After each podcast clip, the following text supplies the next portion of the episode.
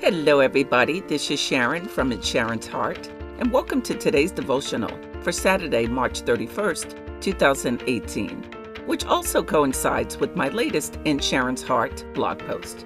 Today's message is titled Change and Growth. Do you know God wants to bless you? Do you know He has abundance for you? Where are you today? Are you in the same place you were last year, a few years ago, a decade ago? Or have you grown? Hopefully, you've grown because change happens regardless of where we are, and positive growth should come with that change. The blessings are in moving with the times and being open to the new moves of the Lord. There are some people who never change and never grow, though, and they are in the same place they were years ago.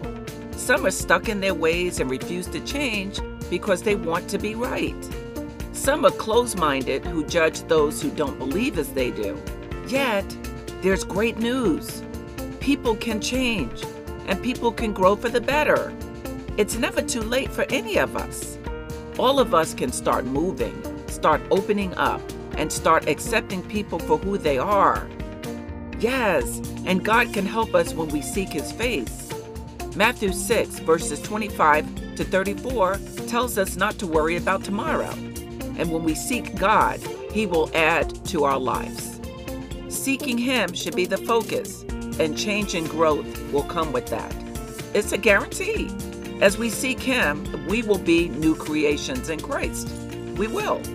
So we should indeed take note of that if we are to believe the great plans He has for our lives. We have to believe for great and positive things over our lives. We have to believe it. So I want to encourage you today that there is nothing wrong with changing for the better and wanting more joy and peace in your life. God has more for your life. He has more for all of our lives. So we should be open to all He wants to bless us with. Be encouraged in that, everybody.